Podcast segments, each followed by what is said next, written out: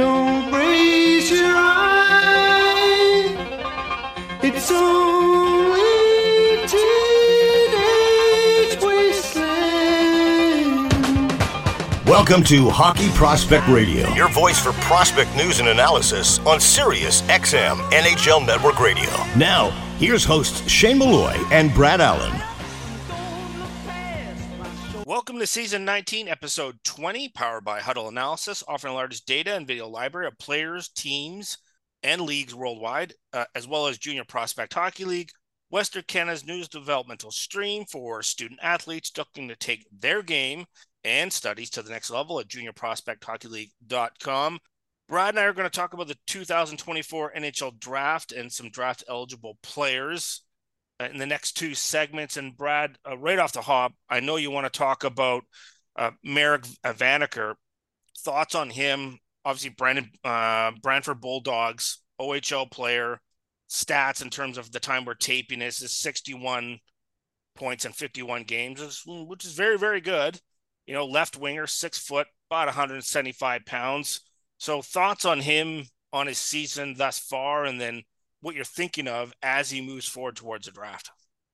Yeah, he falls in the, the category with a lot of the other OHLers where it took them a bit of time to get going and find their identity and, and start playing to it. But uh, in Vanacker's case, we, we have him top 32, which is, uh, I believe, the most aggressive out of anybody in the industry right now, at least publicly. And I, we love him. I love him. The thing with Vanacker is he plays a very similar game to one of the top prospects in the draft class, who also happens to be my favorite prospect in this class, and that's Igor Chernyshov out of Dynamo System. Uh, he's basically a worse skating, harder shooting version of Chernyshov, uh, which is a heck of a player. He's he's what that means essentially is that he is a dual threat power forward who does everything on the ice and is already very well rounded and has attention to detail, knows how to support, knows how to defend relatively well. Both have been used on the penalty kill, uh, and there's just there's a whole lot to like and there's at least top nine upside there. And I, I, really think the Vanacker is, as of right now, one of the most underrated players in the OHL, but we don't think so. You know, we have him top 32 for a reason. We think he belongs there. So we, we think we think Vanacker and, and some of these, I, we think he's right there essentially with a couple of these other kids like Beckett Sennecke, like Jett Luchanko, who we, we've aggressively ranked uh, in previous rankings before the top prospects game and he doesn't turn 18 until April. And we talked about how young this draft class it is. So a team that drafts him certainly is going to have to give him those two more years on the in the Ontario Hockey League before he turns pro or potentially moves on to you know a different level of hockey because that part of his game is he's going to have to have that physical maturation to match the other attributes that he has because we know that the American Hockey League is very much a a grinding league and it can chew up kids if they're not physically ready for that. Really messes with their confidence. But i certainly see where what you see in terms of him as a player from that standpoint. So really intrigued with him. Let's talk about another player in miguel Mar- Marques. Now another kid now he'll turn 18 pretty soon march uh, as well. You look at him out of lethbridge.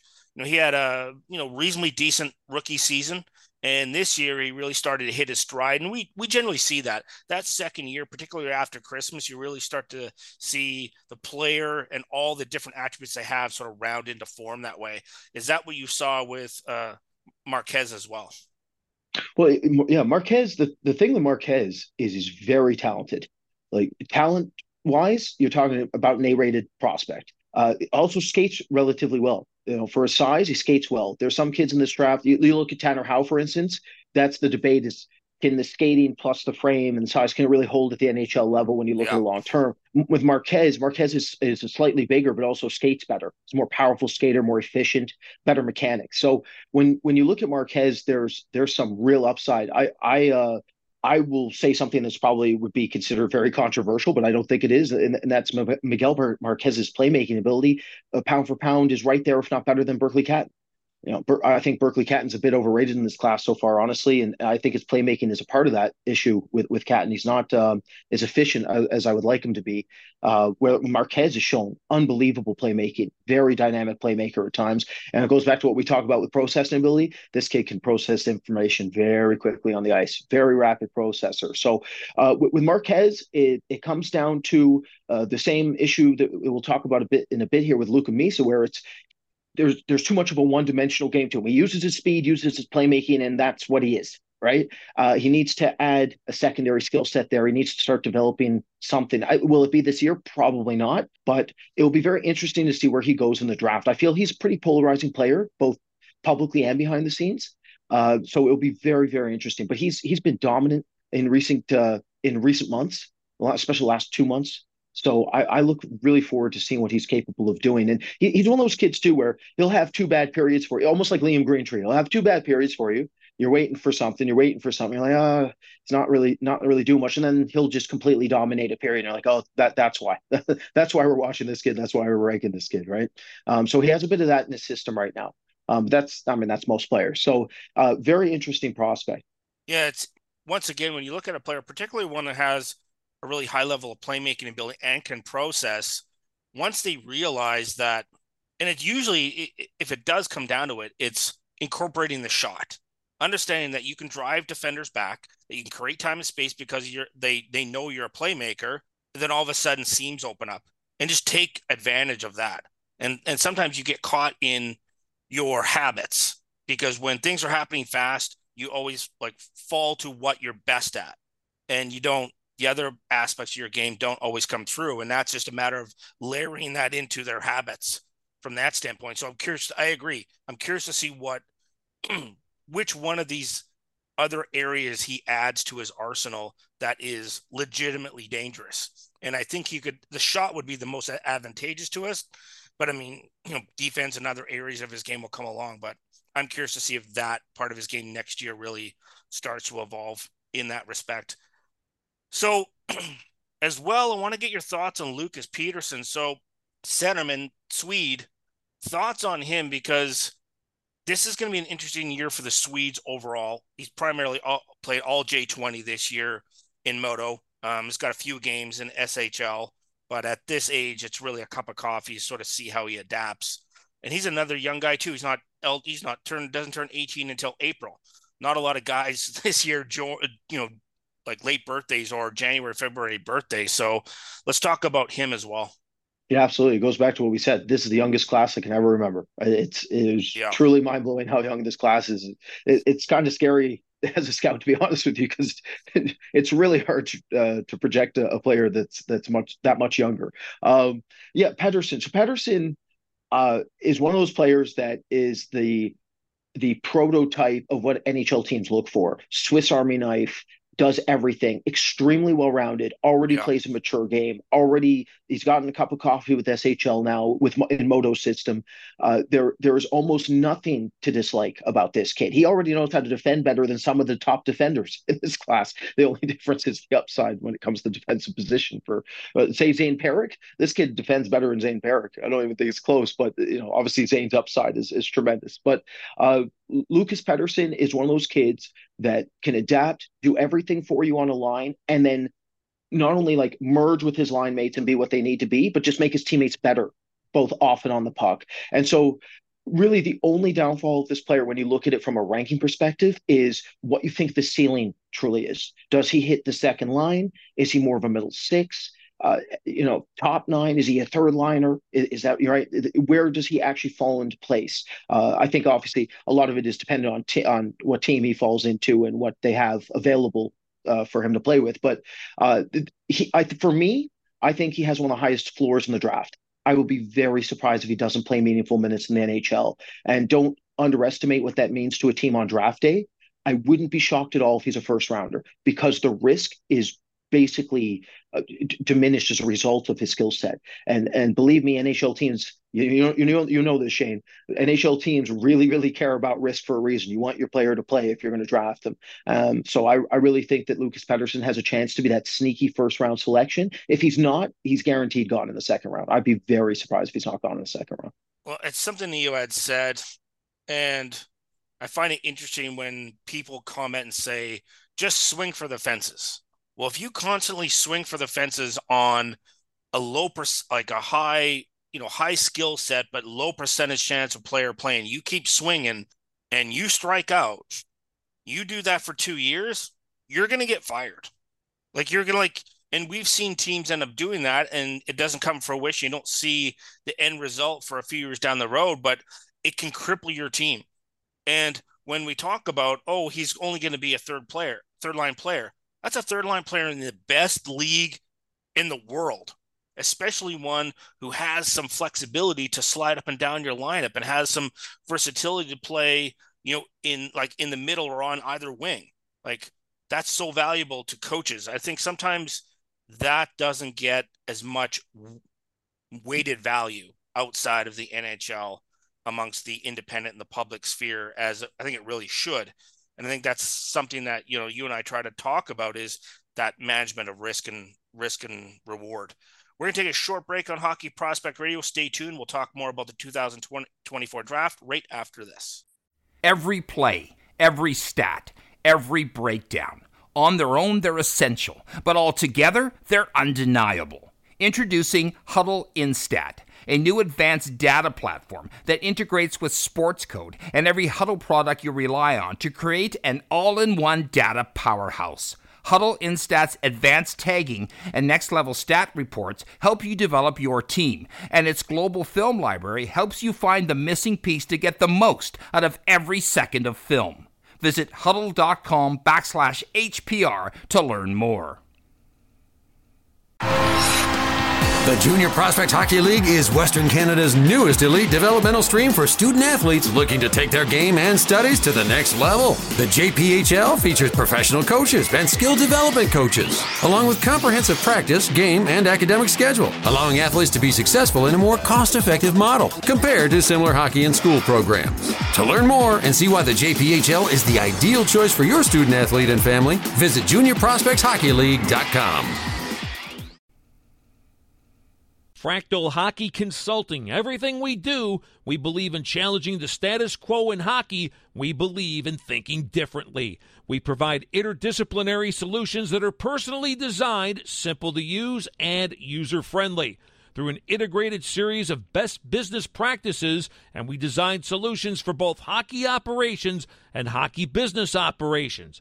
Contact us at fractalhockey.com.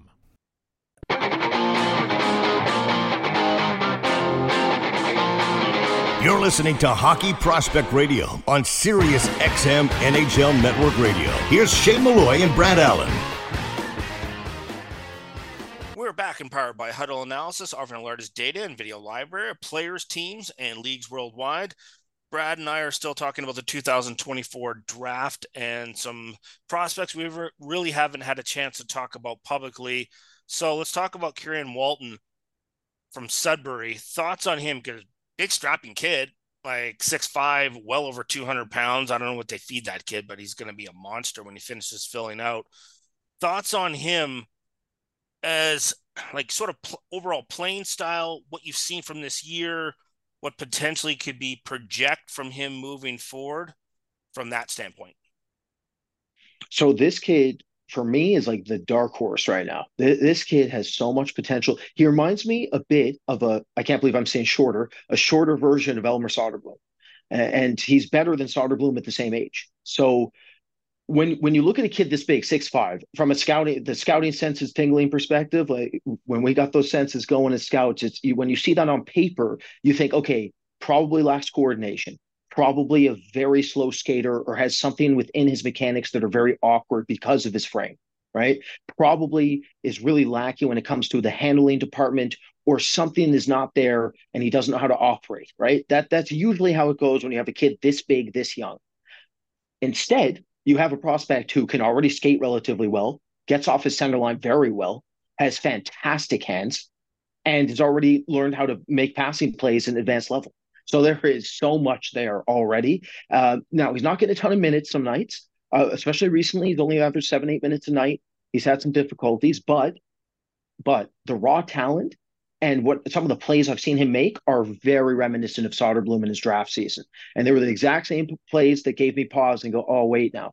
What if this kid is just beginning to to to become what he might become in the future? Yeah. And and that's that's the tricky thing about scouting in general is, is this the beginning of the product, middle phase of the product, end of the product, right? Is the kid already peaked? Has he not even come close to peaking? With this kid, I think it's very, very safe to assume there is a whole lot more runway to work with. And he's one of those kids, when you look back in five years, he might be one of those kids you go, why wasn't he drafted way higher? Right? Uh, he is a fascinating, fascinating player. The big thing for me is when it comes to a really big toolsy kid like this, usually the ones that make it to the ones that don't, it, it really comes down to their sense for the game and their obviously their commitment and a ton of other things. But the, the sense on this kid, his vision, and his ability to tempo control and slow down his play when he needs to and find his trailing options and find his weak side options and end up making beautiful lateral passes in tight to net. That's all there. That's already all there. And so for me, there, there's not as much risk that's presented in this prospect that you would normally have with a player like a Soderblom or a Tage Thompson. Right. Uh, I'll bring up Tage Thompson for one reason too. Is he's kind of the opposite of Tage Thompson in, this, in the sense that this kid, from a power play perspective, he doesn't have a one time. The, the elasticity in his core, every it, we, we talk about coordination. When it comes to his wheelhouse, he still has trouble operating within it for now. Right. If that can come, then he's going to be extremely dangerous because he's already unbelievably dangerous at even strength with his handling, cutting to the net, playmaking. You know, that, that's another thing is you you look at a kid who's six five, you want them to play a certain way. Use your frame he already protects the puck not just with his hands but with his frame. He one arms players. He strongmans players off the puck. He shields with his back. So the frame is already getting used. He already drives inside. He already goes from outside to inside using his, his combination of hands and frame to cut through hands on defensemen, get to the interior of the rink. So tremendous upside. And I am so interested to see where he goes in this class. I, I really think uh, for our listeners, he's one of the wild cards. Uh, maybe write his name down if you're really interested in draft stuff and and and try to remember where he goes because he's one to really watch. I think he he has tremendous upside. It's very very interesting prospect, very untapped.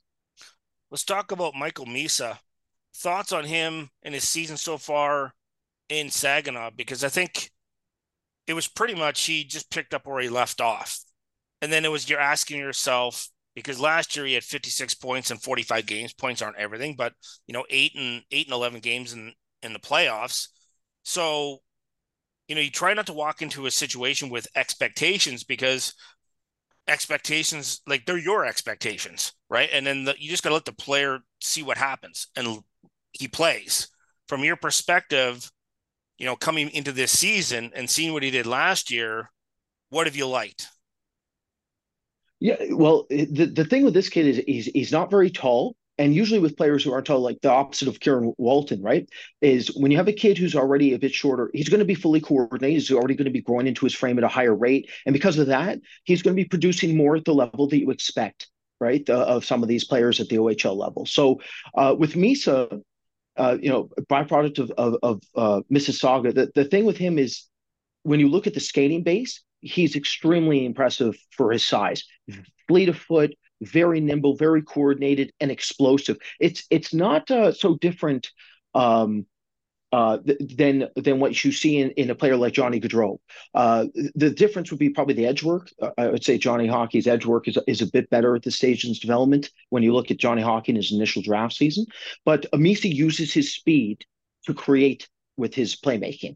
Uh, and, and it's one of those situations where he gets away with a lot of perimeter stuff because he can just blow by defensemen and, and go and cut around the net area and find his options. I wouldn't mind seeing him develop uh, more of an inside game over time here, more of an east-west game at times. He's very north-south. I wouldn't mind a bit more east-west so that he can find his his trailing options uh, in, in, a different way than he currently does on most shifts. Uh, but he, he's um, he's also one of those players that I think publicly is going to get uh, ranked a little too high uh, just because of the uh, the speed and skill combination. Where at, at, the NHL level, when you when you talk to NHL scouts, executives, you know it, it, they're more wary of players with this type of build because for every Johnny Hockey, there's ten that don't play. Heck, more than that, twenty that don't play make. Yeah. So in order for him to be um, one of those players that does, he's going to have to to to get very comfortable taking contact. Uh, he's slippery, but he's not he's not a player that uh, I wouldn't say he's a player that invites contact. I think he's going to have to be one that that starts to understand that the, that has to become part of his game because when you look at him from a center position, he excels. But when he's a winger, he's had some struggles. And for me, uh, because of his size, he has to prepare to potentially play an initial game on the wing as opposed to center. And, and that's going to be the next stage of his development. So I, I feel like a team that takes him, if they take him higher, it's going to be because they're comfortable with the idea that he can develop on the wing as opposed to center. Let's talk about Jacob Battaglia out of Kingston. Thoughts on this kid as well? Six foot, physically developed already at 205 pounds. So that's there. That doesn't mean he's not going to get his man strength. Of course he is and become much more coordinated. But thoughts on him? I thought it was a nice progression from his rookie year last year to this year, you know, and he's and he's at that point point of game in the OHL, which is good. I mean, depending on ice time and line mates and strength of competition, all that factors in that as well. But thoughts on him overall? This is this is right there with Walton for me, where it's one of the dark horses. So he's on Kingston Frontenac. He's not so different from a stylistic perspective, Jason Robertson. And now, don't get me wrong, talent wise, is he as talented as Jason Robertson? Not no, specifically with the shooting ability, he's not there. But the way he handles a puck, the way he protects the puck with his frame, the way he thinks the game, and and the handling and playmaking ability very similar. Uh, he's shorter, but not by much. He's got a good thick frame. It, it's one of those frames too. It reminds me a little bit of Shane of Jacob Fowler where it's it's not muscle quality yet, right? He's gonna the kid's gonna have to put work in the gym. Uh, and and you see it on the ice because when he tries to get off his center line, it's a struggle. Right? It's not. It's Tyson Foerster uh, uh, type of situation where he's very slow out of the gate. Different reason. Tyson Foerster had difficulty. His ankles. Uh, he had something called ankle inversion, which which made it very difficult to push off in a straight line. Where this kid, he's just heavy set right? So it's one of those situations where he's just going to have to get physically more fit so he can get off a center line faster and generate speed quicker. But I bring that up because once he gets out of those three, four steps, his speed is fine. The A to B is fine. It's not the prettiest thing you'll ever watch, but it's fine. And when you take that in consideration, the rest is very interesting. He's very competitive. He has driving instincts. Again, he he plays one of those heavy download type of games. He's one of those uh, types of players that when you when you look at him, he's he's almost like a merger of Mark Stone meets Tyson Foerster meets Jason Robertson. And if he can end up in anything like those three players oh I just mentioned, then yeah. then you got something pretty interesting on your hands. He, he's the, the reason I bring up Walton and him is because when you look at the the untapped potential and you look at the upside of the physical dimension of their game um, uh, increases over time, if they manage to develop correctly physically, then you're left with an, a heck of a prospect. You might end up with a little bit uh, later in the draft because they're not already polished. So very, very interesting. You know, it's funny. The OHL when we first saw it, I remember talking to Mark Edwards about this. We're like, where are the players? Like, what are we going to do here? You know, it was very early in the season. These kids are super young, and it goes back to what we talk about. You have to be very patient as a scout. Give kids their due. Let them let them cook. Let them find their games. Let them get comfortable. Let them get confident. And uh, th- what we're seeing now with Battaglia, Walton are very, very intriguing prospects. The O is a lot deeper uh, than I think some people give it credit for. The O actually has a lot of talent this yeah. year. It's just very unique talent. Well, we're going to take a short break on Hockey Prospect Radio. We come back. We'll continue our prospect focus right after these important messages. Every play, every stat, every breakdown. On their own, they're essential, but altogether, they're undeniable. Introducing Huddle Instat a new advanced data platform that integrates with Sportscode and every Huddle product you rely on to create an all in one data powerhouse. Huddle Instat's advanced tagging and next level stat reports help you develop your team, and its global film library helps you find the missing piece to get the most out of every second of film. Visit huddle.com backslash HPR to learn more. The Junior Prospect Hockey League is Western Canada's newest elite developmental stream for student athletes looking to take their game and studies to the next level. The JPHL features professional coaches and skill development coaches, along with comprehensive practice, game, and academic schedule, allowing athletes to be successful in a more cost effective model compared to similar hockey and school programs. To learn more and see why the JPHL is the ideal choice for your student athlete and family, visit juniorprospectshockeyleague.com. Fractal Hockey Consulting. Everything we do, we believe in challenging the status quo in hockey. We believe in thinking differently. We provide interdisciplinary solutions that are personally designed, simple to use, and user friendly.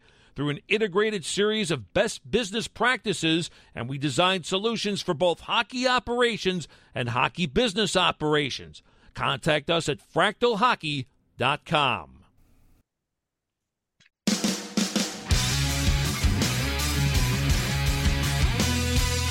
Welcome back to Hockey Prospect Radio. Here's Shane Malloy and Brad Allen. It's Hockey Prospect Radio brought to you by Fractal Hockey Consulting. Through an integrated series of best business practices, they design solutions for hockey operations and hockey business operations. Happy to bring on Jason Bukala from the Pro Hockey Group and Sportsnet. We're going to talk about the 2024 draft as well. So let's talk about some high end forwards that we're not sure at this time where they're going to be drafted, but certainly I expect all three of these guys to be drafted in the first round. Right off the top, Ivan Demidov, thoughts on him, Books, from you know the beginning of the season as he's progressed past Christmas. I always find like the advantage for him is because he was a late birthday, and you know both Brad and I talked about this is such a really young draft. A lot of the players are April, May born or later and he has the advantage of of having that extra time. Has that time, do you think, helped him? And also the fact that you know he's playing against, you know, in many cases, men, um, and can play against men even at a young age. It, he's been pretty impressive so far this season. Yeah, he's been great. I mean, he, he suffered a setback right in the fall when he's playing in the KHL. Um, for Ska, he had suffered a knee injury that uh, he missed uh, some significant time, but he's come back uh, healthy, and they've uh, actually uh, in recent weeks he's been playing at the MHL level, which is, as you know, Russia's version of the um, of major junior hockey over there, if if you want to call it that. Um, it kind of goes well. It does go KHL, VHL, which is like their second division, and then uh, you know these kids that are playing in the MHL. Anyways, uh, 23 games played, 45 points at the MHL level he's just uh, he's been on a heater. I mean, there was a 10 game segment there where he was, I think he scored 22 points in 10 games, and he was like plus 22 over the same period of time. So, elite offensive talent. Uh, you know, he plays uh, bigger than his list size, and what I mean by that is that he takes pucks to the net off the rush. He goes to the middle of the ice, makes plays, uh, exceptional release this kid's uh, this kid does it all uh, in transition, off the rush, off the flank, you name it. They run a lot of set plays through him where he kind of cycles off the half wall and ends up in the middle of the ice and he one times pucks. So uh, pure offense. Um, like him a lot, like his engine, and he's on the uptick. I mean, the Celebrini kid just doesn't slow down, uh, which is just the reality of it. Uh, so he's not going to catch him. But for me, Demidov is uh, solid in the in the two hole for me right now.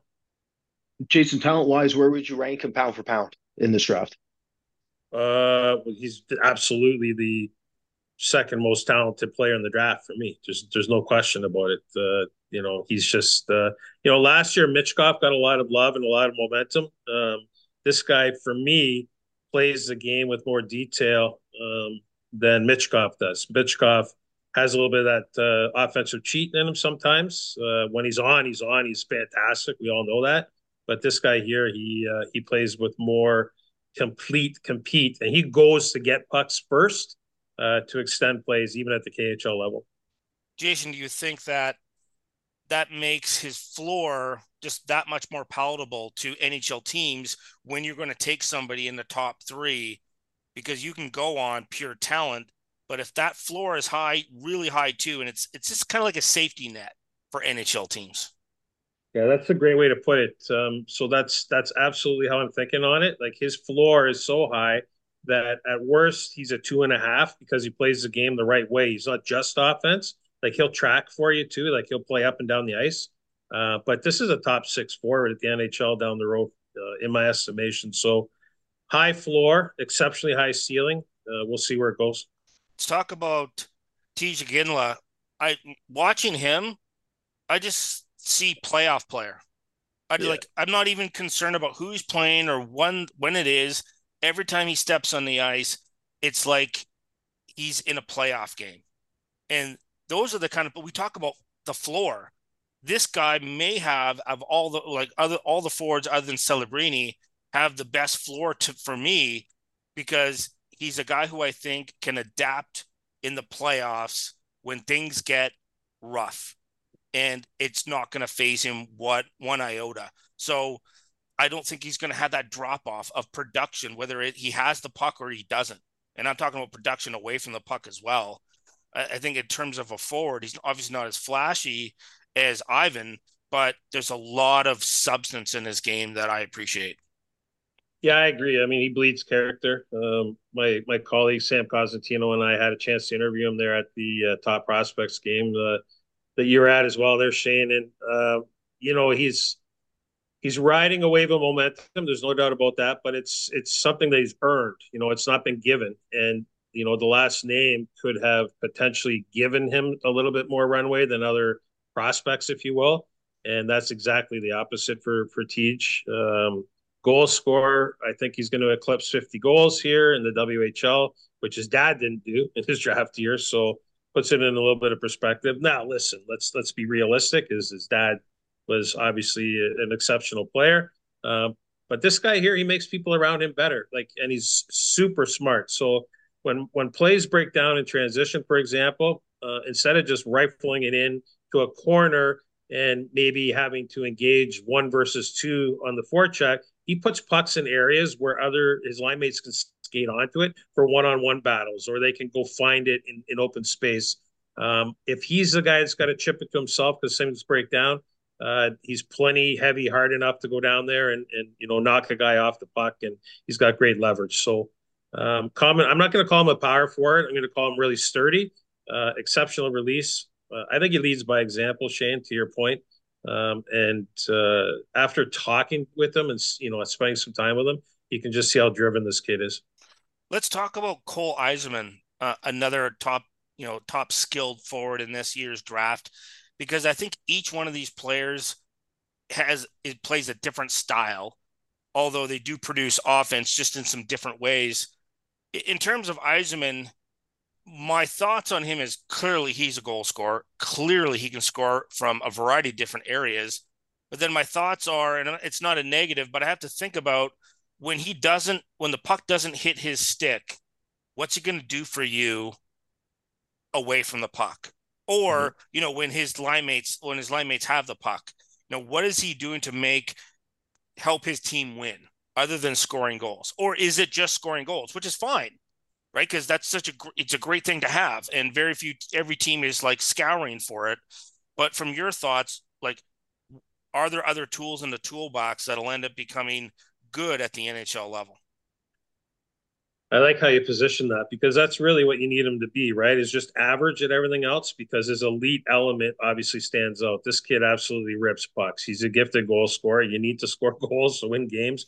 Um, as I dummy down the conversation here, but he's a work in progress in the other areas that you're discussing. I mean, his off the puck detail, his offensive zone exits when when things break down for his group. Um, he's starting to understand that he's got to he's got to have more jump to get back and involved and assist in the in the back check or at least be involved defensively as well and not arrive late. You guys get my drift. Like you know, he can't arrive late. He's got to arrive on time. Um, so he's he's working harder at it. I see that he's working harder at it.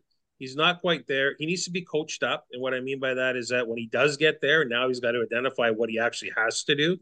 Um, but he's never going to be anything better than average on the defensive side. That's just the way it is. Um, he's got a little bit more uh, interior game that I noticed the last week at the Five Nations in Plymouth. I noticed that a little bit more. Um, but his element, Shane, is is pure goal scorer, pure shooter, and you're banking on that. Here's my here's my dilemma: Is he going to be Arthur Kaliyev with the LA Kings when he's scoring? You love him. When he's not, you know, he's he's in the doghouse. Or is he going to, you know, take it to a level where um, like we drafted Owen Tippett in Florida back in the day, and it took Tip some time to, to understand how to play. And he was an elite shooter, still is. Um, he might be a slow burn like that at the NHL level, but his element is uh, is absolutely goal scoring. So hopefully he can elevate to average, average plus in the other areas.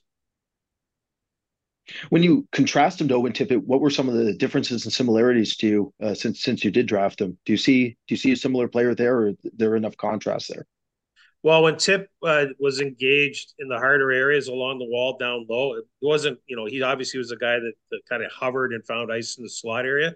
But when Tip was engaged in those other areas, he's a heavier set guy. Like he's Eiserman has weight, but Tip was like a like he's you know he's a bull that way. Like he's hard to knock off a puck. When he shields it down low, he's really sturdy. So there's a little bit of a difference there. And the other the other thing I would say, Eiserman's plenty quick and he can play the game fast.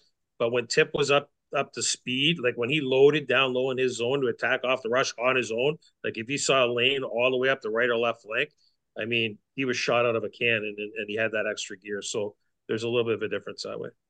Yeah, it's interesting to see how this is going to, as we get through the next two and a half months of what's left in the hockey season, see how that, if any pressure amps up on the players individually to see if there's any you know improvement in certain areas in, in, in their game overall. But we're going to take a short break. Stay tuned. We'll continue with this discussion right after these messages. Every play, every stat, every breakdown. On their own, they're essential, but altogether, they're undeniable. Introducing Hudl Instat, a new advanced data platform that integrates with Sportscode and every Hudl product you rely on to create an all in one data powerhouse. Hudl Instat's advanced tagging and next level stat reports help you develop your team, and its global film library helps you find the missing piece to get the most out of every second of film. Visit hudl.com backslash HPR to learn more.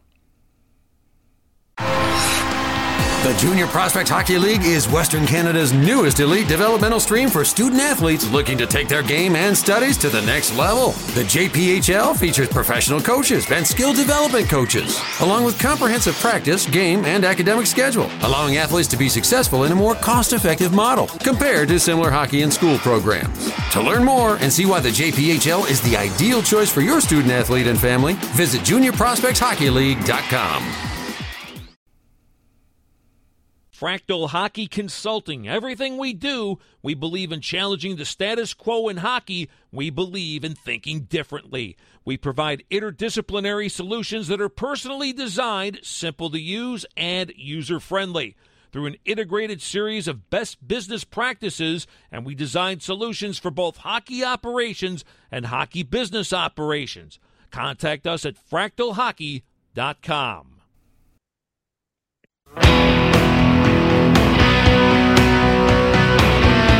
Prospect news and analysis. This is Hockey Prospect Radio with Shane Malloy and Brad Allen. We're back on Hockey Prospect Radio, brought to you by Fractal Hockey Consulting. We are continuing to talk about the 2024 NHL Draft with Jason Bukala, Brad, and myself. Books, I want your thoughts on Anton Silayev.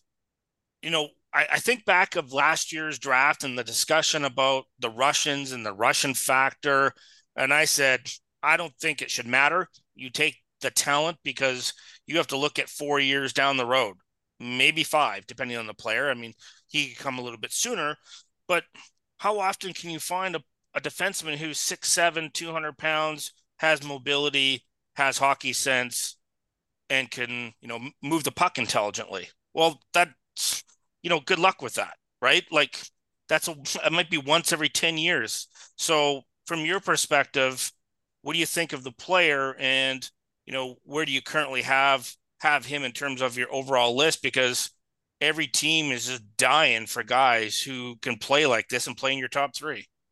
Yeah he's going to be a top five pick top six pick i believe for sure. Um, i mean it's going to you know some teams are going to flip-flop. Part of the reason is going to be because of the russian factor as you just pointed out. But let's just talk about the player himself. Like imagine he's playing for the uh, medicine hat tigers this year. Just imagine this this guy's a freak of nature. Like he literally is a freak of nature. He's, he's a giant. His agility, mobility, his skating stride for somebody that big is it's elite. Like there's no other way to put it. Like this kid's an elite skater. So, um, you know, obviously it takes less time for him to get from A to B defensively to take away time and space, even if he's not leaning on somebody. His reach, his uh, his uh, his wingspan, if you will, like this is a giant.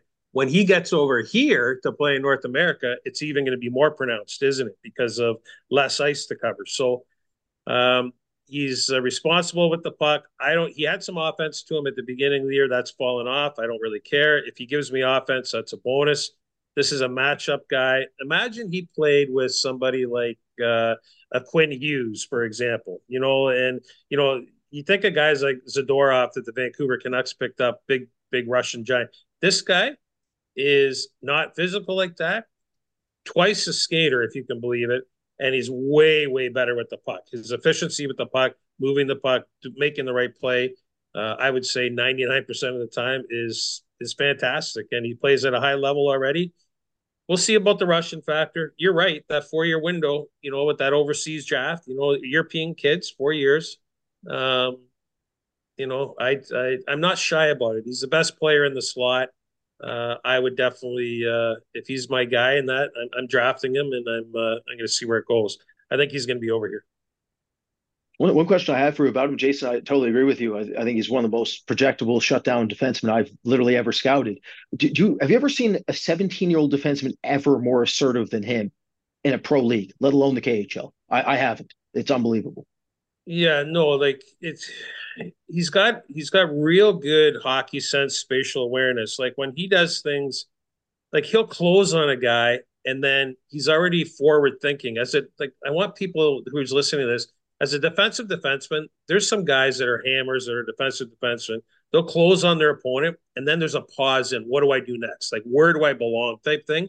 This kid's the exact opposite. So like on the penalty kill if he tracks up the wall and he forces them to try and make a play and he, they go low to high he'll follow it out trying to create a turnover but then he's so quick to recognize i got to get back somewhere else and defend and his skating allows him to do that. He's assertive he's smart he's big he's long. I mean honestly if he was playing in north america uh, I think he'd probably be the third overall, no doubt, but we'll see where it goes. Let's talk about Zane Parekh. It's such an interesting. He's such an interesting player.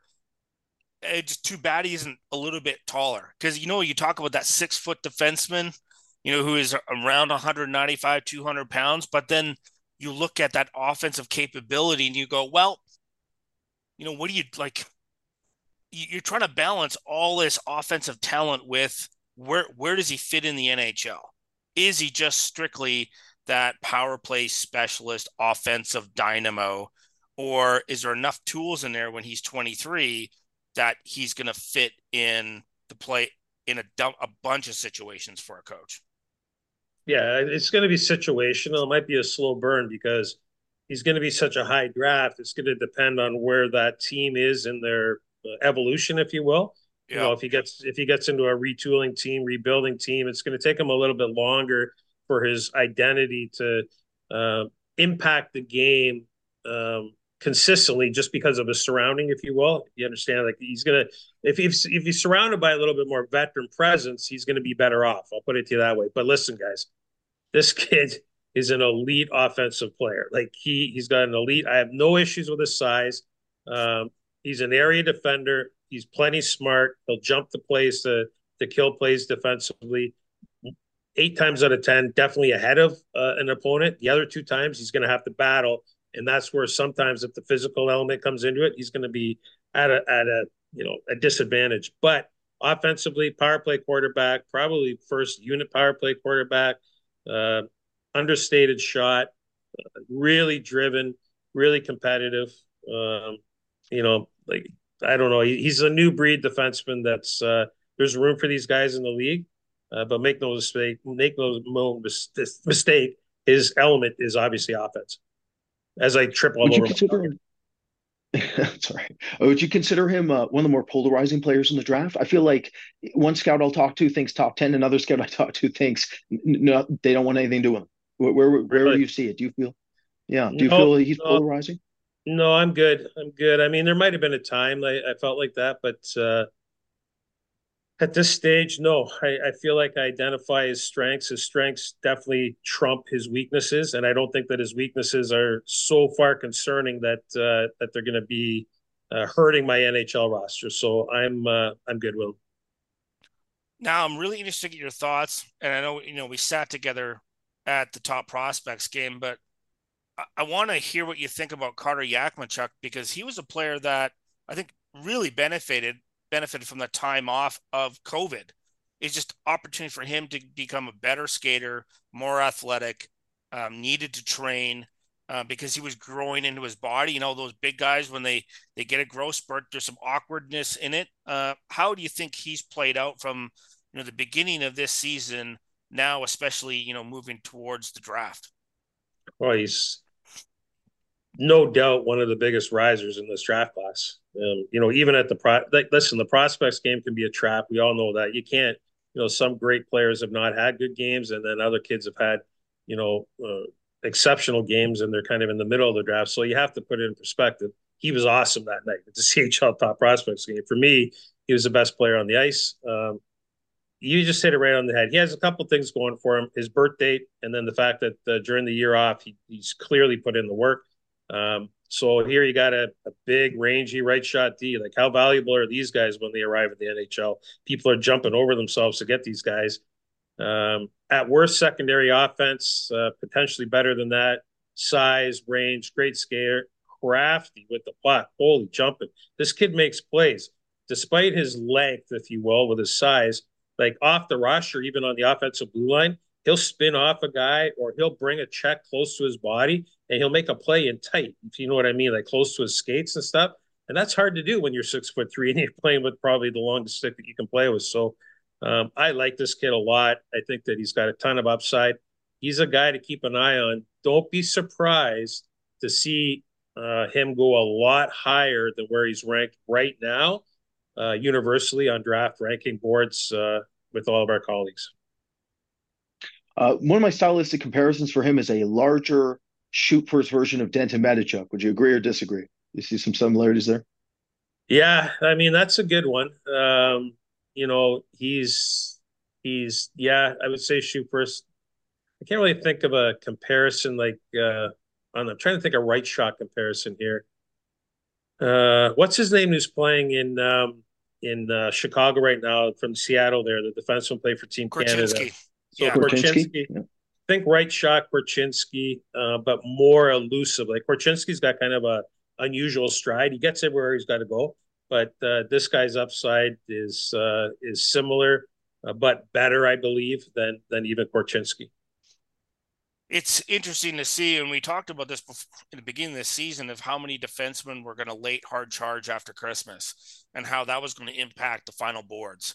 And then we're starting to see that is that's what everybody when I, I, talk to people and I go, "Oh, what's on the boards here?" I'm like, "Hey, look, until it's after Christmas and the defense start like really, you know, coming down the the, the train, the freight train, you know, I don't know what it's going to look like." So, and I think he's one of them. I mean, the defense we talked about, all three of them are going to charge late, and I think it's going to impact where people really have them. And sometimes we forget until we get into the play until the NHL playoffs hit how valuable defensemen are. So, you know, they're going to go up the list whether we want them to or not.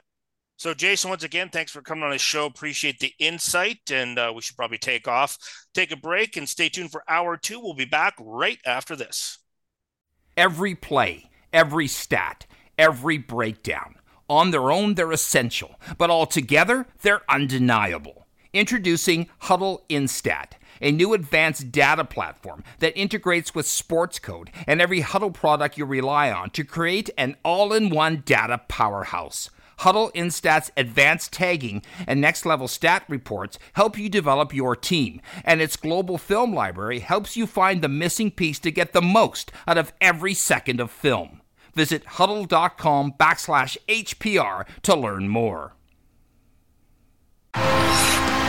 The Junior Prospect Hockey League is Western Canada's newest elite developmental stream for student athletes looking to take their game and studies to the next level. The JPHL features professional coaches and skill development coaches, along with comprehensive practice, game, and academic schedule, allowing athletes to be successful in a more cost effective model compared to similar hockey and school programs. To learn more and see why the JPHL is the ideal choice for your student athlete and family, visit juniorprospectshockeyleague.com.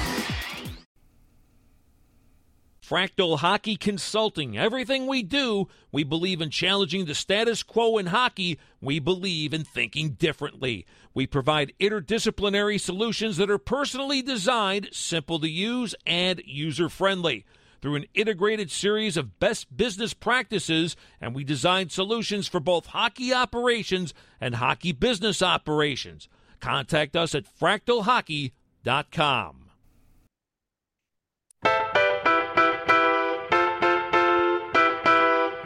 Welcome to Hockey Prospect Radio, your voice for prospect news and analysis on SiriusXM NHL Network Radio. Now, here's your hosts, Shane Malloy and Brad Allen.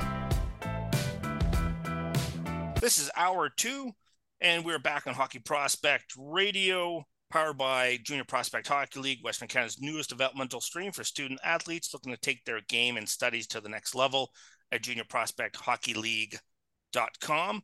Um, speak with Mike McMahon, college hockey insider, senior writer for the College Hockey News. So, Mike, it's interesting that in our previous discussion, we did a couple segments on the impending uh, probability of the CHL players becoming eligible to play in the NCAA. And I know both you and I have had discussions after the fact with different stakeholders, whether it be in college hockey or the NHL family advisors or the CHL or the USHL or you know other entities that are involved in college hockey. And what I find really interesting is is the people that say no, this isn't going to happen. I'm not sure if they've been entirely been paying attention to how this how the NCAA operates. And let's go back to what happened when you know the the ruling of the judge about uh, like unlimited transferability from from one from one university to another. So let's let, let's let's go back and talk about that from your perspective. Well, and that's the thing that I went back to immediately was, you know, they instituted the one-time transfer waiver a little over a year ago, whatever, almost two years ago now, where players could transfer once without sitting. Uh, that got challenged legally in in the courts by players who said, "Well, no, wait a minute, we want to transfer an unlimited number of times. We don't want to just, but we want to be able to transfer whenever we want." Uh, that we don't want the one-time transfer waiver. We want to be able to transfer whenever we want to. It was upheld. It was you know ruled in favor of the players. Uh, in the NCAA, literally the same day, released uh, a memo where they they said that they were basically getting rid of their transfer rules and players could transfer whenever they want. it went from like a, t- a 10 a.m. ruling by the judge within the same day. Within, within after after 2 p- 2 p.m. East like Eastern Standard Time NCAA yeah. rules that oh no now it's unlimited.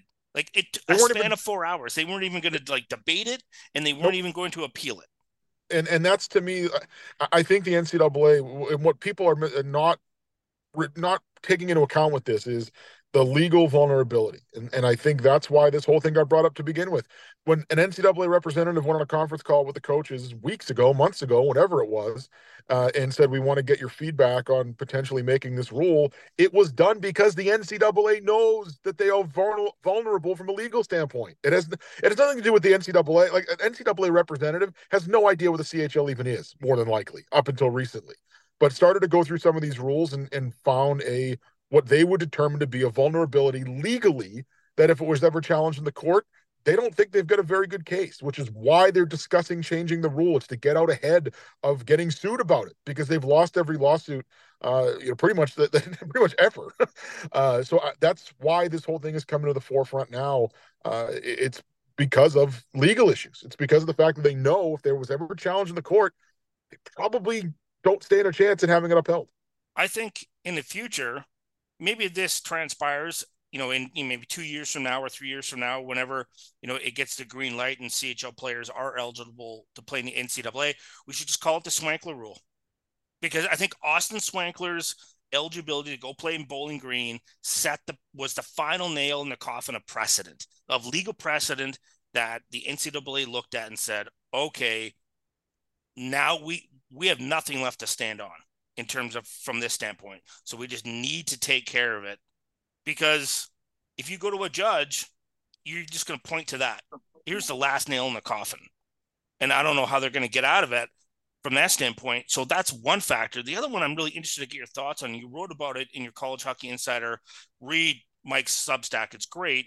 Is the National Labor Relations Board for the Boston Regional Office um, ruled in favor of Dartmouth Dartmouth athletes looking to unionize.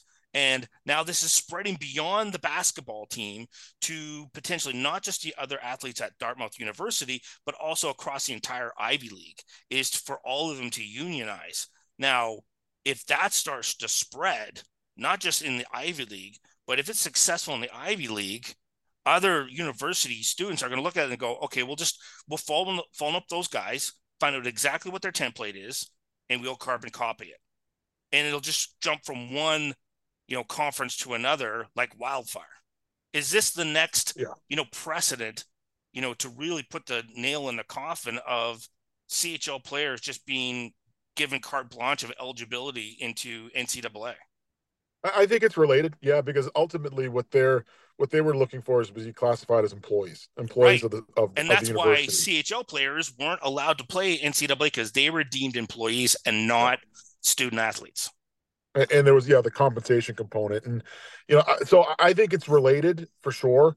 You know this could have big effects and beyond just from a CHL standpoint. I have concerns about what it's going to do to uh, the, the the schools that may just decide to drop programs, both hockey programs and beyond, because they may not be r- willing to professionalize their their model, if that makes sense, right? And to treat athletes as employees, and uh, I I think it it could have a big domino effect. But from just relating it to from the CHL standpoint, yeah, I mean I think it is it is one more thing that could connect the dots. And again, if you're ever challenged, if this were ever challenged in the court by a CHL player or a group of CHL players who could then, you know, you know, look at the same thing and say, hey, th- these guys are now these NCAA athletes are now considered literally employees of their school. How are we ineligible? Uh, it would just break down another barrier, you know. I think, and uh, it's going to be interesting to see where that goes. It's happened before that this has been challenged. I think it was 2020, it was either 2020 or 2021 uh, Northwestern football athletes tried to do the exact same thing. It was upheld by a regional office of the National Labor Relations Board, uh, and then it was uh, struck down by the, the head off the National Labor Relations Board. So uh, we'll we'll see where this goes. A lot has changed in the last two years in terms of the NCAA model and how whether or not these, these players are still considered amateurs or not. So uh, there's a process, but I mean it's moving along too. Those Dartmouth basketball players are are going to vote. Uh, I think it's March 5th on whether or not they want to join uh, a specific union. I, I, I forget exactly which union it was, but there was there was a union that already re- represents some of the employees on their campus uh, that they're having an election on whether or not they're going to join that union on March 5th. So it's right around the corner. Well, you know what makes it interesting in that respect is how much do you think name, image, likeness, that court case and that ruling for the players, how much did that open the Pandora's box for all these other things to have greater level of legitimacy. It was yeah, that's what opened the entire can of worms. Yeah, because uh, now you've got NIL money and you've got Alston money, which uh, is almost like a revenue sharing type thing. It's that was really the the the big thing that kind of opened all this because now you know I, you got to look at it from a legal standpoint and say, okay, if you're if you're a CHL player, you know, that maybe, yeah, maybe you're getting a small stipend or maybe you're getting this, or maybe you're playing with a, a contracted NHL player, but you're not contracted to, to a National Hockey League right. team, you know, and you're making, you know, in stipends, you're pulling in whatever you're pulling in 1500 bucks a year. That guy's not eligible to play college hockey, but the guy on a football team who has a $1 million NIL deal to, to from a shoe company or something like that, he is like it just doesn't make a lot of sense. And that's where I, I think a lot of this leads back to is that original ru- ruling where you went from NCAA players not being able to be compensated at all. Like they couldn't even do autograph signings where, where they advertised their own name behind it. They couldn't, you know, a hockey player couldn't hold a summer camp where he attached his name to it. He didn't own his own name. Uh, once that w- was was blown up and they could start actually uh, receiving compensation for their name, image, and likeness, and potentially, I mean, the president of the NCAA is even going as far as saying they may create a new tier of Division One where they just flat out pay the players a salary. I mean, he talked about that a month ago. Uh, you know, as a potential uh, look into the future of what Division One athletics will look like. It all stems from the compensation piece, and and I think now it's hard, and it's going to be. And again, I'm not a lawyer, but I've talked to some that are uh, who feel like it, it's legally going to be very difficult for the NCAA to go into a courtroom and uh, hold up the fact that they are deeming CHL players ineligible because of certain compensation pieces when NCAA athletes are now being compensated, uh, maybe in a different way, but they're still being compensated. Yeah, one of the other factors I always found really interesting, it was a conversation I had every time the World Juniors comes around. And I'm at the World Juniors and end up talking to, to people from USA Hockey. And I said, okay, let me get this straight. I want, I want, I want sure, I want to make sure I understand this correctly. So the CHL players are ineligible because they're getting a, receiving a stipend or they're playing with pro plural players that have signed a pro contract or you know against players that are signed a pro contract and i said you know because you can have a chl team with nobody drafted it's possible right nobody yeah. signed but then you're playing against them so that also makes you ineligible all right so why aren't every one of these players on team usa ineligible now well shouldn't they all lose their scholarships oh but that's different it is in what way oh because we're playing the international that doesn't why is that different in the eyes of the law? You're either playing yeah. against pro players or you're not playing against pro players. Which one is it? I mean, right? they've sent players to the World Championships. Cutter Gauthier played against NHL players last year at the World right. Championships. Didn't lose a scholarship. Right. So it's it's very hard. I think it, and again, I, am not going to pretend to be an attorney here, but speaking to, to people who have studied this and who are attorneys and are, are sports, especially in sports law, uh, nobody that I've talked to seems to think that the NCAA would be able to win a court case or to win a lawsuit if they were ever challenged, uh, which is really what this boils down to, I think. And even if it's not changed immediately because the coaches don't want it or whatever, which um, generally don't have like they don't have a full control of like rubber stamping this. They just get their opinion. Yeah, and, and I I think that that's where my thing would be okay, even if it doesn't happen maybe immediately because there's not unanimous support for it, all it takes is one lawsuit. Yeah. That's all that's all it's gonna take. And uh, I, I, feel like that will eventually happen at some yeah. point, probably in the near future. And they'll want to avoid it. So we're gonna take a short break in Hockey Prospect Radio. Stay tuned. We'll be right back after this. Every play, every stat, every breakdown on their own, they're essential, but altogether, they're undeniable. Introducing Hudl Instat, a new advanced data platform that integrates with Sportscode and every Hudl product you rely on to create an all in one data powerhouse. Hudl Instat's advanced tagging and next level stat reports help you develop your team, and its global film library helps you find the missing piece to get the most out of every second of film. Visit hudl.com backslash HPR to learn more. The Junior Prospect Hockey League is Western Canada's newest elite developmental stream for student athletes looking to take their game and studies to the next level. The JPHL features professional coaches and skill development coaches, along with comprehensive practice, game, and academic schedule, allowing athletes to be successful in a more cost effective model compared to similar hockey and school programs. To learn more and see why the JPHL is the ideal choice for your student athlete and family, visit juniorprospectshockeyleague.com. Fractal Hockey Consulting. Everything we do, we believe in challenging the status quo in hockey. We believe in thinking differently. We provide interdisciplinary solutions that are personally designed, simple to use, and user friendly. Through an integrated series of best business practices, and we design solutions for both hockey operations and hockey business operations. Contact us at fractalhockey.com.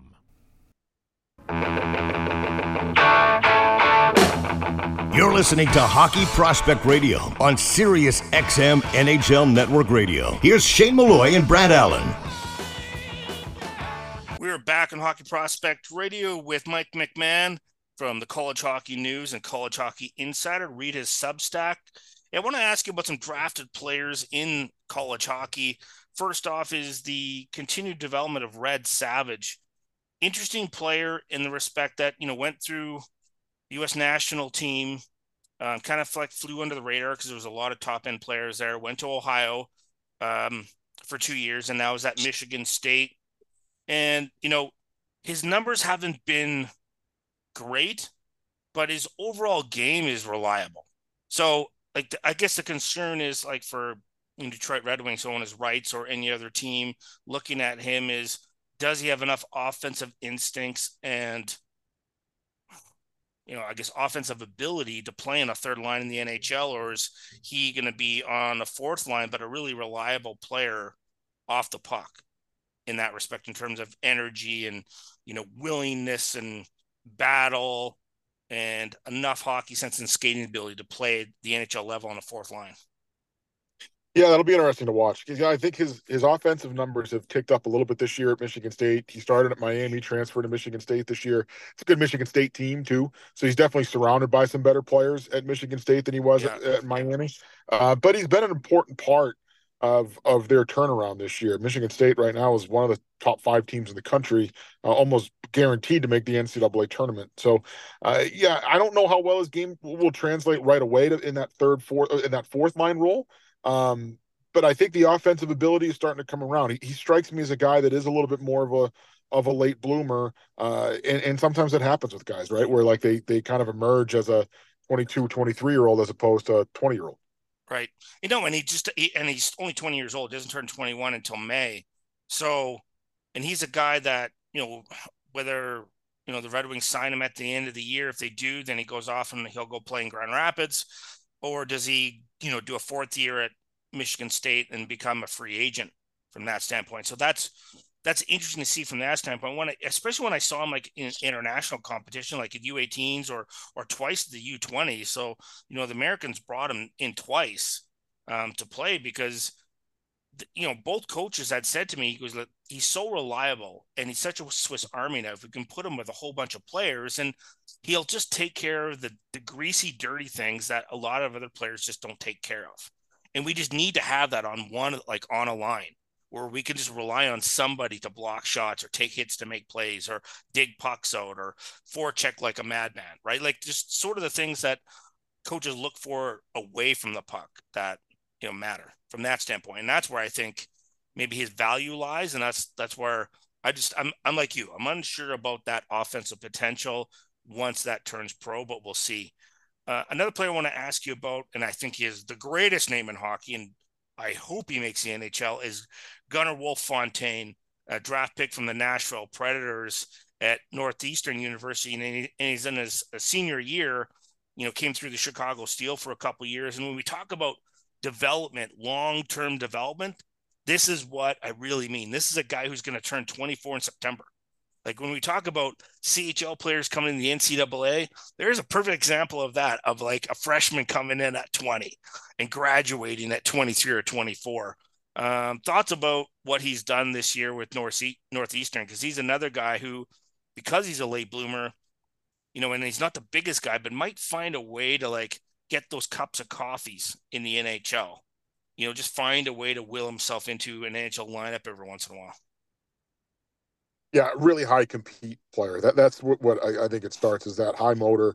Uh, obviously, he's had a, a, knack for scoring some big goals. Scored the game winner in the Beanpot this past week for right. Northeastern yeah. and overtime.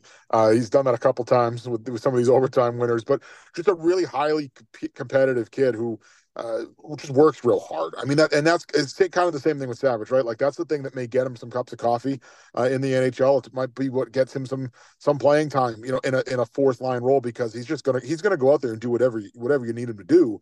Uh, and he's a really highly competitive kid who skates well and he's quick and he's fast. So it's not like he's gonna be a step behind the play. I think he can carve a rollout for himself at the pro level because of that. Like some guys just are missing that piece. They can score goals, but they can't do anything else. Uh, he's not that type of player. He, he can kind of do a little bit of everything.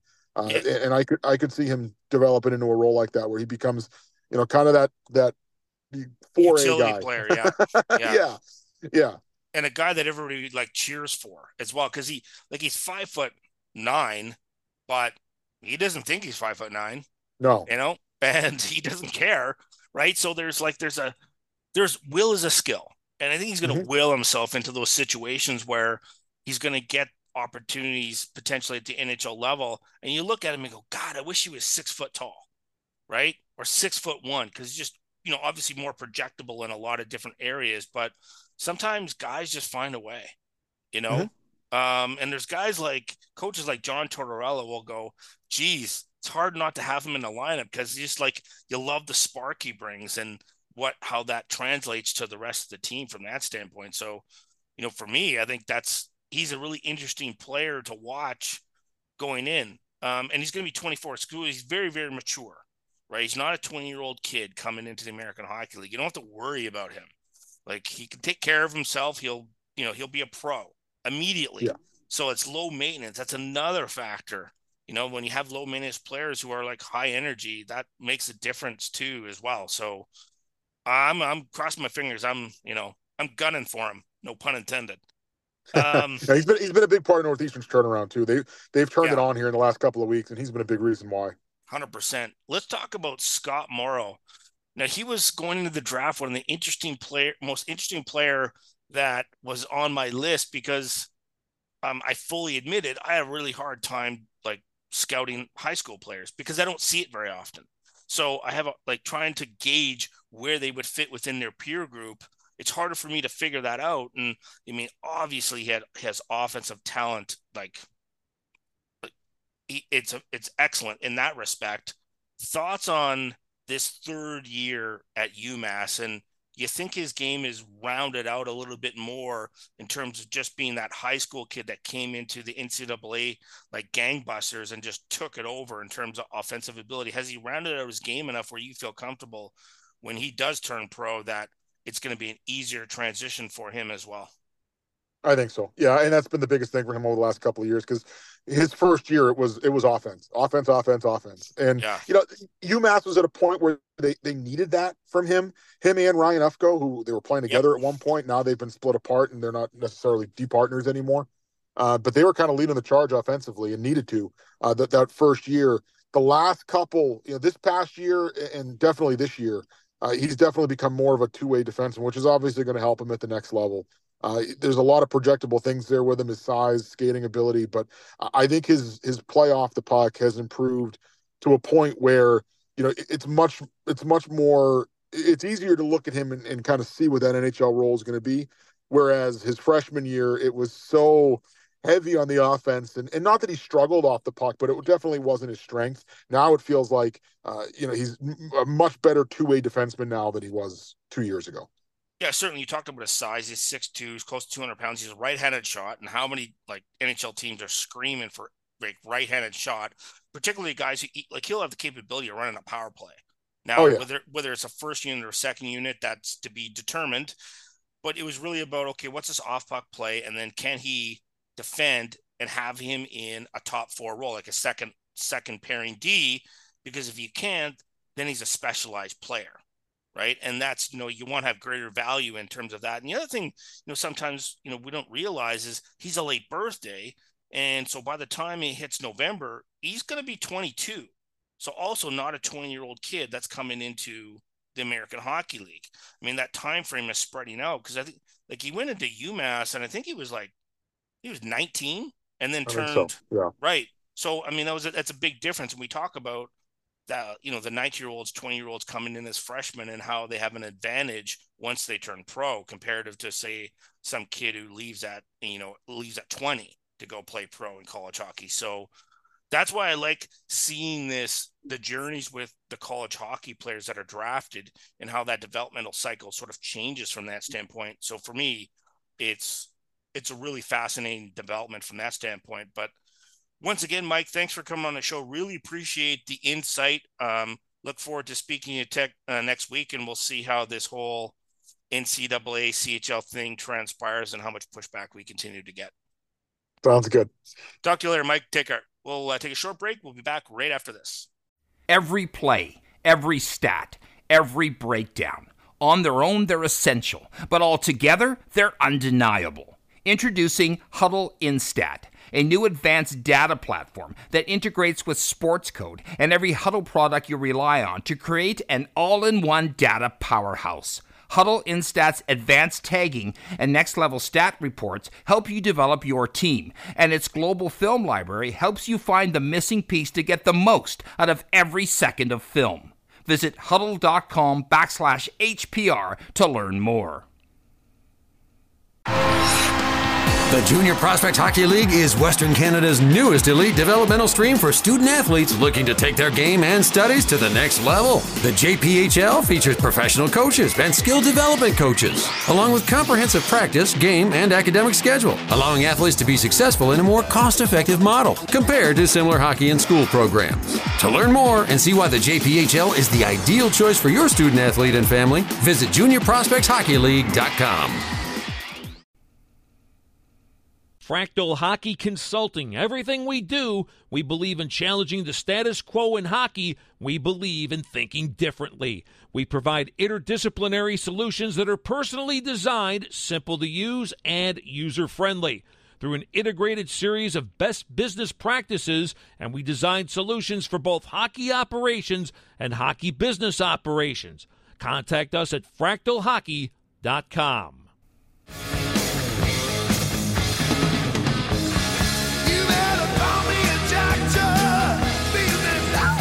Welcome back to Hockey Prospect Radio. Here's Shane Malloy and Brad Allen.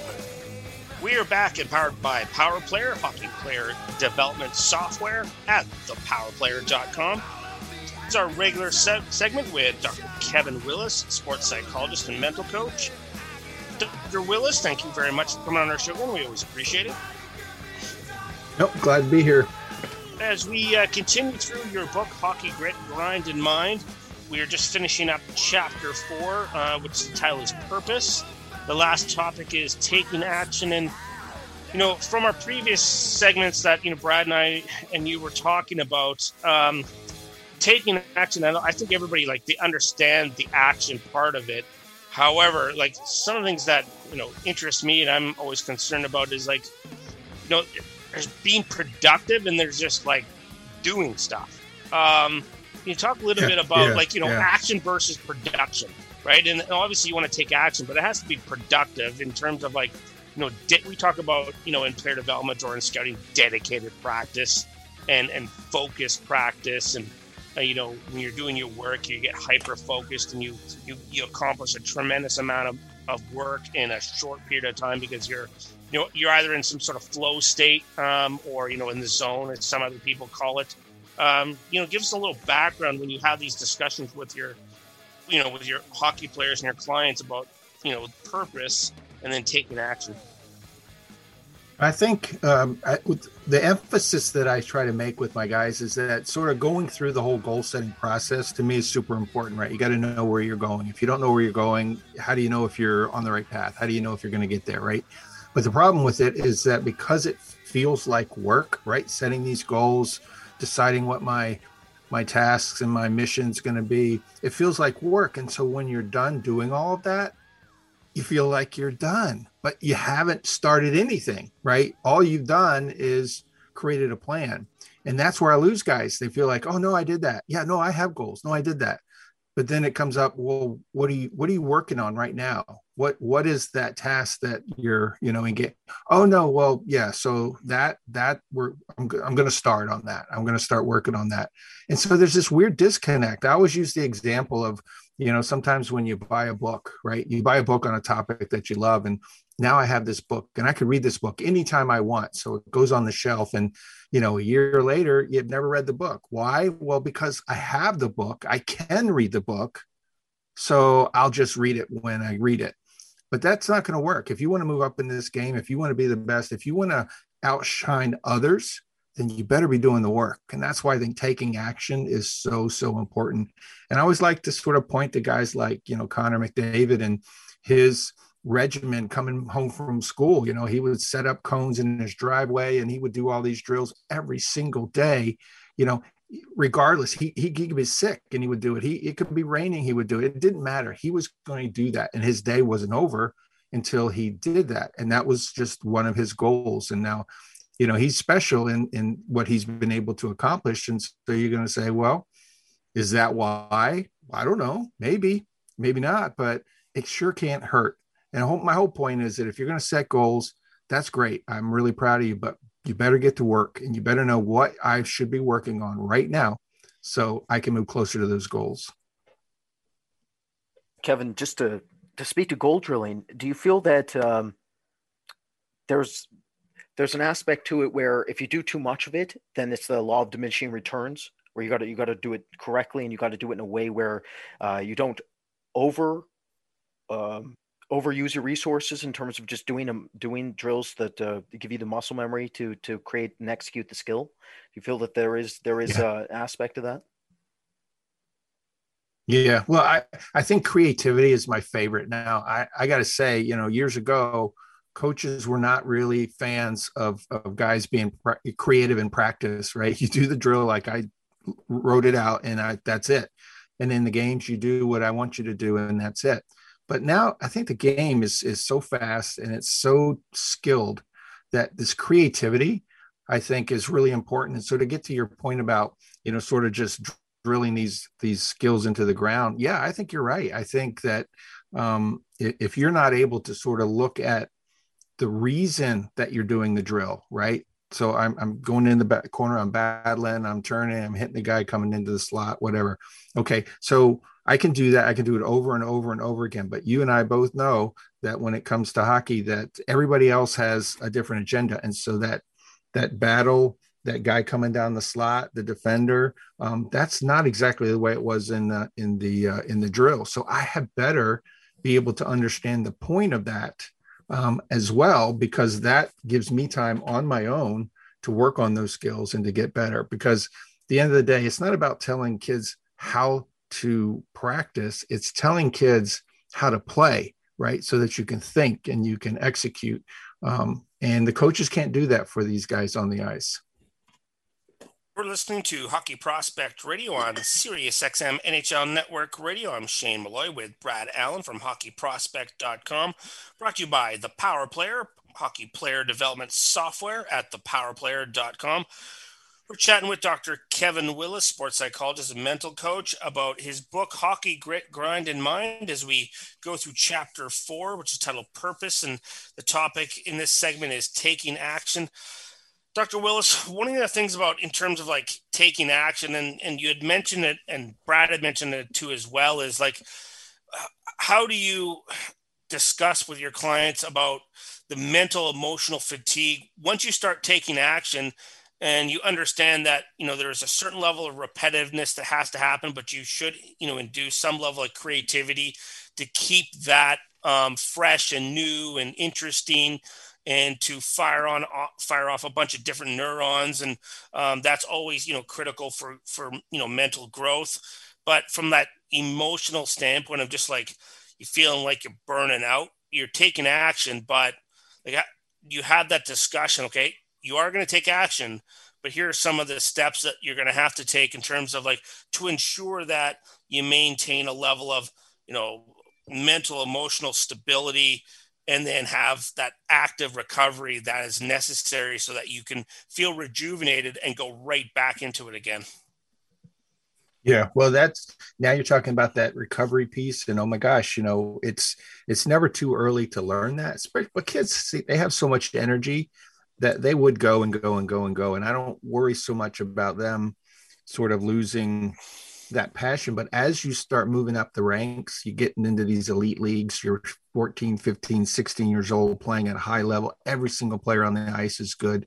You're stressed out because you can't afford to make a mistake. You can't afford to to do anything to you know sort of look bad in the coach's eyes. And so now all of a sudden that mental pressure is is ramped up really really high. And we forget that the mental pressure is a energy that's burning in you know the the bodies of these young athletes. And so just like they're skating and passing and shooting and exerting all this physical energy that mental energy that they're burning um, is is extremely high and it can take away from their overall fitness right?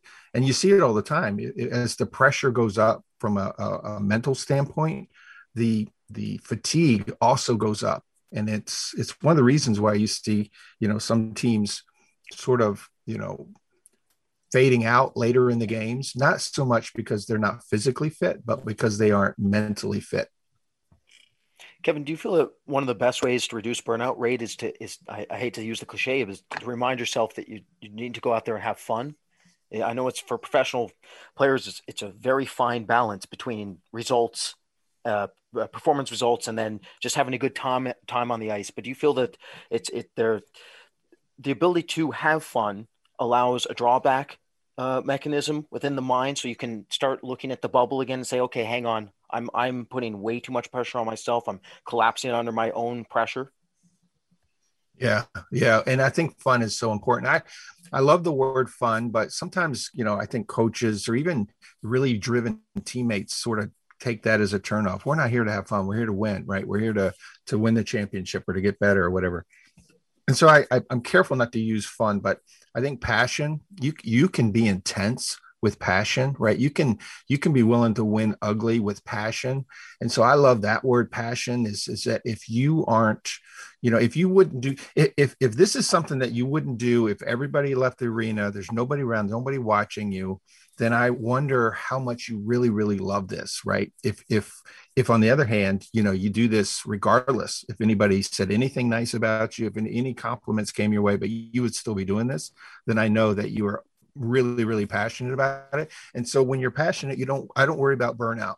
I don't because it's it's a it's a managed flame but if you're doing it because mom or dad or your coach or your uncle bob or or whatever thinks oh my gosh you're really really good you've been good since you were nine and now you're 14 and man you're so good you're so good but the kid's sitting there going i know but this isn't fun anymore yeah yeah houston we got a problem well, we're going to take a quick break on Hockey Prospect Radio, but we'll be back right after these messages.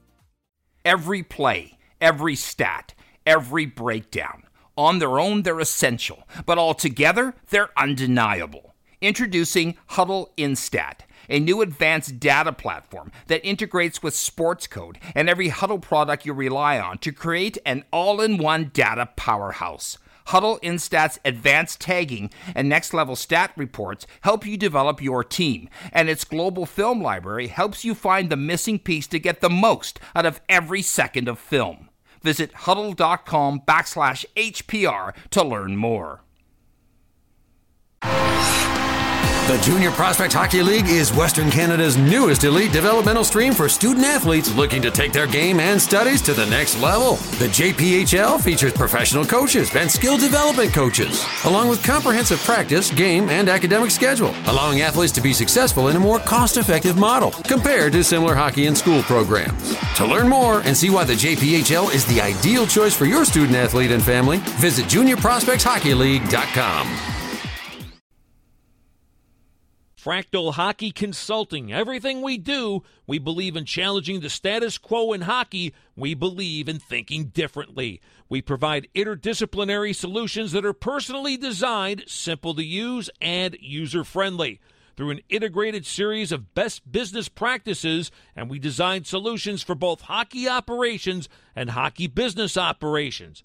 Contact us at fractalhockey.com. Prospect news and analysis. This is Hockey Prospect Radio with Shane Malloy and Brad Allen. We are back and powered by Power Player, hockey player development software at thepowerplayer.com. We're speaking with Dr. Kevin Willis, sports psychologist and mental coach, discussing his book, Hockey Grit, Grind, and Mind. We are now on to chapter four, and the title of that is Purpose. Uh, the sub uh, topic we want to speak about is self image. And, you know, it's funny because both Brad, uh, Kevin, both Brad and I were talking about, uh, you know, the detriment to, of social media in today's world, particularly when it comes to prospects and about the, the vast amount of information that's poured upon these players um, especially in the last five years, and the access to information about you as an individual, and how that can particularly impact your personal self image. And because you're, you know, a young person, you know, maybe, you know, 15, 16, 17, 18, up until 20, you know, you know, your brain hasn't finished developing yet. You know, you're not quite, you know, uh, an adult in, in many cases. So handling those type, uh, that type of you know reactions from other people that you don't know um, talk about the conversations you have with your clients in terms of self-image um, especially when it comes around with social media because uh, many of the young kids now their self-image is based on what happens in their social media feeds Yeah, and it's so tough, and you know, it it, it seems like a, a perfect storm uh, of of of bad connections, and that is that young people, and I say young people, I, I'm talking kids, you know, all the way up to 21, 22, 23, because that's that's as the brain is maturing, right? But so imagine you're in that 13, 14, 15 age, you're you're starting to go through the puberty and all that kind of stuff. Here, here, here's your brain at a point where your your your limbic system, the more emotional side of your brain, is developing really pretty fast, right? But the the the frontal part, that frontal lobe, that prefrontal cortex, the the thinking, the reasoning part of your brain is is just sort of chugging along. It's coming on slow, but man, it is not anywhere caught up to the emotional side of the brain. So here we've got a situation that I'm pretty much emotional, right? And I'm reading all these comments, and I can read a good one and a good one and a good one, and all of a sudden there's a bad one, and all the good ones are gone, right? I don't even I don't even remember reading them. It's all bad. It's all bad, um, and I don't have that that maturity in my brain to be able to say, but that's come on, that's one out of ten. You know, relax. Um, it's it's not there. That that level of reasoning and maturity is not there and put that you know in context with sort of the way the brain develops in general and that is that when you're young um, being part of a of a group of a community being accepted is life or death. It really is. I mean you know you look at evolution coming all the way up as you know cavemen if you got ousted from the tribe you would die right? So it's it's it is part of our evolutionary process to to need to be connected to community to need to be in the good graces of the people around us right? And again it's not until that that more mature parts of our brain begin to develop that allow us to sort of understand that balance that needs to be. And, and these young people they don't have it. And then you know i'll touch on the idea of what these comments do. You know these comments they come in they come in they come in and they're like little hits of dopamine right? Oh that made me feel good. Ooh that made me feel good. Ooh that made me feel good. And all of a sudden bam you know you get punched in the face with a, a negative comment and you're just not mature enough to process it and i don't say mature enough in a, in a derogatory way. I'm literally talking about the makeup of the brain of young people. Kevin is the first step to to maturation the ability of a young teen to basically say, hang on, okay, this is a negative comment, but this person doesn't actually know who I am. Like this, now, and in order to say I know who I am, you have to have some sort of idea. Again, it goes back to it's always interconnected. It goes back to self awareness. It goes back to having some sort of frame of reference as to how you identify yourself. So my point is, the the maturation process really starts with self identification and then allows you to basically separate yourself from that immediate validation from when you get a good tweet or a good like or a good somebody says something positive to you online uh, versus when somebody says something negative. Is is it really that maturation process of saying this is how i identify. This person doesn't know me. Therefore i don't need to follow what this person's saying and i'm not going to integrate it emotionally and it won't be as negative yeah, well, because that emotional part of our brain is so fast, I mean, like super fast, then it, it grabs onto it and you begin to feel something before your your rational parts of your brain has a chance to say, whoa, whoa, whoa, slow down, slow down, right? Let's think about what we're doing here. That's that's the first thing. But number two is that the the strength, the maturity, the the ability of that reasoning part of your brain to over you know to counteract those feelings is minimized because it's just not grown up yet. It's not all the way you know dialed in. Um, so i think i think it's really as coaches and everybody we we need to sort of help them um, learn how to think rationally and learn how to to recognize the impact of these comments right? Now as far as the awareness side of it again i think if you know as kids learn that you are not your performance you are not the comments that people are making about you you're you right? And you're allowed to if you can you know just stop for a second and sort of step outside of yourself and look at it from the outside in then my guess is you would be a better coach to yourself in those situations than if you are trapped inside of your body experiencing it. Uh, so I, I, know that's it's, it's sort of con- confusing um, way of looking at it but as soon as I can, I want kids to recognize that it's okay to screw up. You, you, are not your mistakes, right? As a matter of fact, if you don't screw up, then you're not learning. Um, it's okay to to get negative comments because those are opportunities to learn, right? Um, these are these things are okay. They hurt, but they're they're okay. And then as they get older and older and older, and they start to filter that stuff, for one, they don't remember that they used to feel that way because you know the way we mature. But number two is, um, I think as coaches, as as mentors, you know, we need to help them through those really hard times. And and it is, it's hard. I, you know, I didn't grow up with all that social media, but I, I can't imagine, I can't imagine going growing up in, in today's world with video and the social media and all that kind of stuff. Man, I just don't think I would have made it. Having a couple minutes left in the show, uh, would you ever, I just recommend, um, you know, with younger players making their life a little bit smaller and like blocking out those noises and maybe not only having one social media feed? It was just a, a comment that you know Connor McDavid had recommended to the players on the World Junior team, you know, a couple years ago, and I thought it just it made sense. Yeah, well, you know, it's it's funny because you talk about somebody, you know, ooh, so and so said something really nasty about me, and I'm so mad, I'm so upset, I'm just going to kill them and all that kind of stuff. Well, what if you didn't know they said that about you? What if you had no idea in the world they said that about you? Right? Well, would you be upset? No, I wouldn't be upset because I didn't know. Right? So it's not what they said that made you mad; it's how you responded to what they said that made you mad. So there's two things. One is learn how to process those emotions and those you know reasoning of of the idea that somebody said something and i'm now trying to justify it or at least you know talk myself off the ledge that's one way. Or number two is just like you said don't pay attention to it. You know sometimes things get better by by pruning away some of the things that make it worse. And it's hard it's hard when everybody else is doing it and doing all these channels and all that kind of stuff but maybe maybe if we can get them to like you said one channel grab a channel. If it's instagram if it's facebook if it's tiktok whatever it is right? I, I don't know where these kids are anymore but grab one channel and if you're okay in there practice these these the reasoning skills that we're trying to teach you. Um, but then you sort of you know tame all these other channels. You, you don't need to know about everything. I know a lot of pros they just don't read all the, the press. They just don't. It, it serves no purpose in their world. They're focused on being the best they can be and press and, and, and outsiders, they need to justify their existence. A lot of times they stir up, you know, a lot of controversy and a lot of negativeness and, and, and because that gets all the press. And so as a player, uh, you're, you're just better served to, you know, limit that as much as you can. Well, understood. And it's a conversation I had with pros and juniors and, you know, and teams in terms of what their policies are. And they try to have a balance from that respect. And, it's a it's a huge challenge for the next generation, and I'm I'm super happy that I didn't have to grow up with it. As much as I love the information age, I I don't know how well I would have handled that situation as well. But once again, uh, Kevin, thank you very much for coming on the show. We really appreciate it, and we look forward to speaking to you next week. Thanks, boys. Had fun.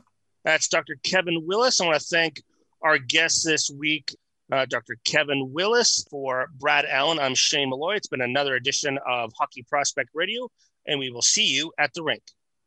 Every play, every stat, every breakdown.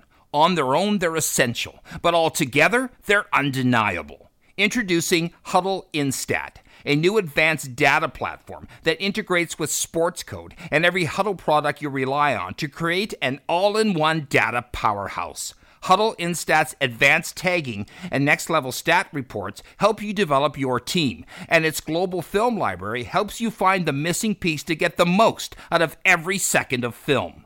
Visit hudl.com backslash HPR to learn more. The Junior Prospect Hockey League is Western Canada's newest elite developmental stream for student athletes looking to take their game and studies to the next level. The JPHL features professional coaches and skill development coaches, along with comprehensive practice, game, and academic schedule, allowing athletes to be successful in a more cost effective model compared to similar hockey and school programs. To learn more and see why the JPHL is the ideal choice for your student athlete and family, visit juniorprospectshockeyleague.com.